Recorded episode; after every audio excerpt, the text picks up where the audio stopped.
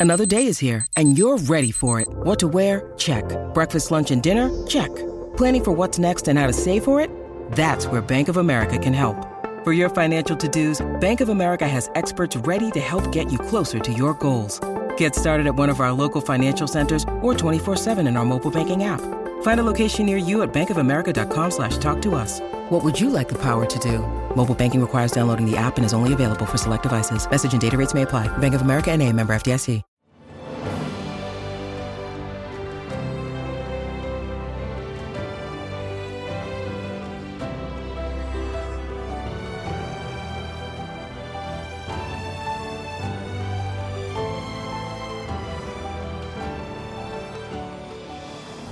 Welcome to the newest episode of Beyond the Fame with Jason Fraley. I'm your host, Jason Fraley, picking the brains of the top filmmakers, musicians, and artists of our time. Today marks the 50th anniversary of Tanya Tucker's iconic country classic Delta Dawn, which was released on March 10, 1972. I spoke with Tucker in 2016 when she performed at the Birchmere in Alexandria, Virginia. Tanya, thanks so much for taking the time. Well, my pleasure, Jason. My pleasure. Um, a, have you ever played the Birchmere? And B, what can we expect if our listeners head out there? We're going to hear some classics, some uh, some more newer stuff. What do you got going on? Well, you know, I uh, it's going to be a trip down memory lane about 45 years. So, you know, we've got a lot of songs, so uh, we can only do a, a certain amount of them. But um, you know, we're just going to be doing. Um, I think this is an acoustic show, isn't it? Yeah, and so we're kind of kind of unplugged unplugged version of my songs and uh kind of wanted to you know kind of strip it down a little bit and uh actually a lot and just it's the music in me and three pickers you know Awesome. And I want to get into. And if one guy would have played more instruments, we'd have had two. There's still time. Maybe you can train them more over the weekend. Yeah, maybe but... we fire one of them. Yeah. It's very possible. Um, I wanted to get I want to get into some of your songs, obviously, because you're sort of a legend of the genre. But um, first, I want to go into you know h- how you sort of got into playing in the first place. Um, you grew up in what was it, Willcox, Arizona, and and right. uh, did your your, your well, family? I went to the sixth grade. Uh, I went to the yeah the sixth grade there. So I wouldn't call that growing up, but uh, yeah, that's where I started me play uh, singing music. Yeah. Gotcha. At gotcha. a very young age, you know, I I don't remember not singing, but I was probably about six or seven, eight w- when I went on stage, and uh, um, sort of just did my thing. And my dad was my coach, so. And then when someone would come to town, like Ernest Tubb, who I just loved and was my friend up until his death, um, he was was he was walking the floor over you, right? you betcha. Yeah. and waltz across Texas with you. And uh, uh, in fact, she came to my 18th birthday party. So I was like, my dad's hero is here. You know, my dad thought he was the best, one of his favorites. How'd you pull that off, getting him to your birthday? Well, uh, no, he, we were friends. I was 18, and uh, he came out to my my my ranch in, outside of Nashville, and my first place I bought um, that the judge let me buy, and because I was you know underage, and uh, and him and Minnie Pearl both came out, Oh wow. and I was so excited. Most 18 year olds would want, you know, I mean, Lord knows what what they'd want now, but um, back then it was just such a. For me, I guess I'm maybe an old soul or something. I just my friends were always older, you know. yeah, yeah. Well, So it was really great to be able to hang with. But I was nine years old when uh, he put me on the stage at the VFW Hall in Willcox. how did that and, happen? uh, Did he just see you in the crowd My brother, my dad, when my dad sent my brother down there, he said, "You don't go down there because he had to work." He said, "You ask him, uh, get up there and ask him if your your sister could sing." And so I uh, I just found myself sitting on the bus with Ernest Tubbs sitting in front of me. He said, "What do you want to sing tonight on the show?" You know, and I said, "Well, I'd really like to sing "Sweet Thing." you know, that's one him and Loretta had. yeah. He said, "Well, do you do it in the same key Loretta does it in?" And of course, I wasn't about to say no. You know, I said, "Yeah." Boy, when I hit that note, because Loretta sings higher than me, and I was like, "Well, is anybody here?" I mean, I, I reached up, had to reach up and pull something down there, but I did. And uh, you know, the first show I was on when I went to Nashville after Delta Dawn uh, on the Grand Ole Opry, I was on Ernest Tubbs' portion of the show. How what? How wild is that? And I walked up to him backstage. He was standing there talking to Connie Smith at the Ryman, and and I tugged on his coat and I said, "Mr. Tubb, I'm Tanya Tucker. I had that song Delta Dawn." He said, 1967, Willcox, Arizona. He remembered it. He remembered me. wow. hmm and I is said, "Oh man, that made my whole day." So we we became friends. You know, Wow. To me, he was the king of country music. Well, you're So- you're the you're one of the queens at least. You're right up there with. You mentioned you mentioned Delta Dawn a couple times. Um, I absolutely love the song. I could listen to it on repeat. That was your big Grammy breakthrough too. You got, I think you got nominated for that. But t- take me into you know um where you were when you first came across that song. Um, you didn't write it, right? It was uh, Larry Collins no, and Alex Harvey. but- my uh, first producer. We've been listening to songs. I come from Las Vegas. That's where I live.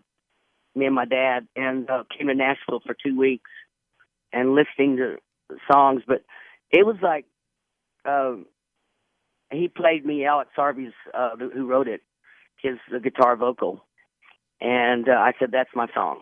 And so he said we're gonna cut it tomorrow. So that's how that happened. yeah. You know, they brought in "Happiest Girl in the Whole USA," but after I heard it, I said it's a great song, but I, it's not my song. It almost sounds like it has a little bit of like a little gospel flair to it with the mansion in the sky and all that stuff. Yeah, yeah, yeah. It's just one of those songs you can't under, you can't you can't explain it. It's just like it's got a uh, one of those um, magical. Um, it just transcends time, you know, and kids love it, which is uh, which is uh, unreal. I mean, it's just uh, beyond me. Why? Well, I, it's just a great song. That's all. You know, I love the bass in it myself, the bass guitar, Oh, okay. Yeah, there's. and Some, we cut that live. oh, you did really. Oh yeah, we cut everything live, all at once, So that's you. vocals and, and and music. Yeah, Wow. musicians. You're getting the real deal, right? In real time. that's amazing. Yeah, it's like you know, it's like uh like a racehorse, you know, or like a thoroughbred. You know, they they breed naturally. Quarter horses, they, you know, they don't. They AI. You know, so you can from one collection of a stud, you can breed several mares in a quarter horse, but not in the thoroughbred. Wow. So Yeah. they believe you should get the whole shot. That, that's mare. that is awesome. I mean, what? I Yeah. mean, th- that God, that song came out in I think like '72 or something. But 1972. wow, I wasn't born until '84, and so you know, I was I heard your song, you know, growing up from my parents and grandparents playing all the old stuff. But but then, what's your secret to keep it going? Because the one I remember in my actual youth was like all your early '90s stuff with you know, down to my last teardrop. Right, right, right, right. If your heart ain't busy tonight, and I love two, spar- Right. two sparrows in a hurricane, some kind of trouble. It's a little too late, man. You you almost ha- how did you keep it going? And I mean, I just rattled off like five '90s hits of yours. How did you like keep it going across decades like that? Well, I didn't always keep it going. So, you know, there were times when I couldn't. So, and there were times when I, you know, maybe have a three year stretch where I didn't want to do nothing. Um, but stay out in LA and have a great time, you know. Um, but, uh, you know, it- my, my, I, I don't know all the answers to all that. I mean, I just, all I know is I'm me and I'm, I somehow I'm here and, um, been through a lot of shit, but, uh, who hasn't? And uh, mm, and uh, I continue to go through it. You know, it's it's not like it's going it's gone away. I mean, you still have tough tough nights, and tough days, and and then you have those beautiful moments too, and that's what keeps you going. As someone who's sort of spanned generations like you have, um, with huge hits in multiple decades, how have you seen sort of the the business and, and even the sound of country? You know what what's hot and what's played on the radio and things. You know how have you seen that shift from the days of let's say Delta Dawn to then you know in, in the early '90s when you get something like you know it's a little too late or something, and even more today, it's even changed even more. But chart the evolution of that sound a little for me. Well, it's just it's really difficult. I mean, hey, uh, I'd, I'd say the well, the music is real and it's more real the way we did it back then. But uh, you know, there there was some bad music back then too. I mean, there was some stuff that I wouldn't listen to. You know, Right. uh, made country music step back about twenty years. You know, and um, I I was wanting to move it forward, and I thought that if we could pick up some more people more fans, and people had a misunderstanding of of the of country music, and I wanted to get it straight that we can. Someone like me, yeah, someone like George Strait, you know, he's going to be that way. He's going to be George Strait. There's that's that's all he's going to do. Yeah. Is what you expect him to do. Uh, but me, I- I'm kind of like Willie. I like to I like to fool around. You know, I like Push the envelope. I like to sing around. You know. yeah, I mean, what you, you said you said you thought people had sort of a misconception about it. What what do you mean by that? Well, I'm just uh, I, I'm just saying that bad music's bad music. Mm. You know, you're going to have that any year. Sure. Um, but the music nowadays on the radio, you know, I mean, it's it's it's obvious. Uh, you know, uh, uh, there's like 12 guys that tell radio what to play, and that's what they do. Mhm. But um, and I guess there's not room enough or time enough to. But I like the radio stations that you know play it all.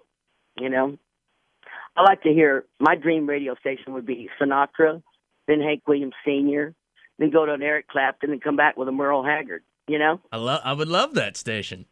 I mean, me too. where is it? I, where is it? It's right. well, So, we're uh, we're an all news station here, so we can't hook you up with that. But uh, we can interview Well, we can interview those people. the news is radio needs to give it up and um, uh, do some, uh, at least do a portion of old stuff. I mean, some radio stations play a lot of the old stuff only. Yeah. You know, but um, I like a little variety. I don't know about you, but I like some variety. You know, play Beyonce and then play goddamn uh, Patsy Cline. Me you know? too, because it's all weaves in and out. There really is no past and Just present. make- as long as it's good, who cares? Yeah, exactly. And it all influences each other, and it's there. There really is no past, present, or future. It's all one big songbook, if you ask me. So I'm glad we're on the same page. exactly. I mean, yes, the technology has changed a lot, but man, I listened to Loretta Lynn uh, the other night singing uh, um, um, "Look Out the Window." Um, if you're not gone too long in 1967 on the Opry, Yeah. and it sounded freaking great. you know, not a miss, not a miss note, not, but it was just, uh, it was mesmerizing, really. And I was supposed to meet her and Willie yesterday, and I missed them somehow. I guess I guess they got the wrong dates, but they were they were doing some some stuff together. And um, okay, he's giving me the got to stop sign. no, it's okay. Um, my road man, my tour manager, he is a whip. Whips me if I do if I don't do good. Well, that's a good thing. He keeps you keeps you on schedule. Well, anyway, just in closing, you know, final final pitch to get our listeners to come out to on Monday to the Birchmere. Why why should they come? Well, I don't know.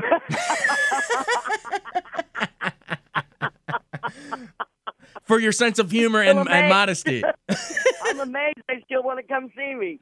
You know, and you know what? That area has always been really great for me. I have a lot of fans in that area, and you know, it's nostalgic, and I love taking bringing my kids there. You know, because I got a 16 year old, my youngest. I'd really like to bring her with me if I'd had time to go look around. You know, right. It's the capital, mean, right, right, right around. You're right, right around D.C., right? Yeah, well, our our radio's in DC, and Birchmere is just outside in Alexandria. Yep, right on the yeah, right on the yeah. border. Well, I mean, you know, Yep, yep, yep. Well, we're excited. the lower 40, uh, upper 40. Exactly. we're excited to have you, and thanks so much for taking uh, your time out of your, your Friday to call us. Well, thank you. It's better now for me. Thanks, Jason. All right, thanks. Tanya Tucker on Bye, darling.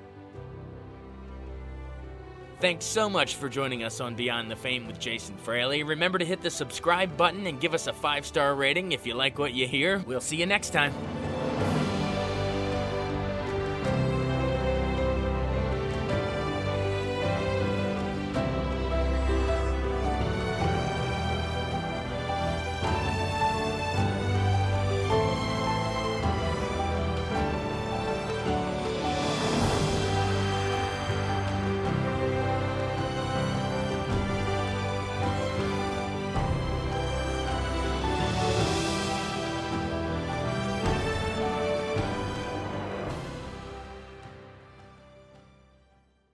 I wanted to take a second to tell you about an app I really enjoy. Living in the DC area is great, and Podcast DC gathers all of the local shows that I like all in one local app health, sports, local news, politics, and so much more. Podcast DC is the new local app with hundreds of DC area podcasts to choose from. I can earn exciting rewards just for listening and share the podcasts I love instantly. Available in the App Store or in Google Play, listen local with Podcast DC.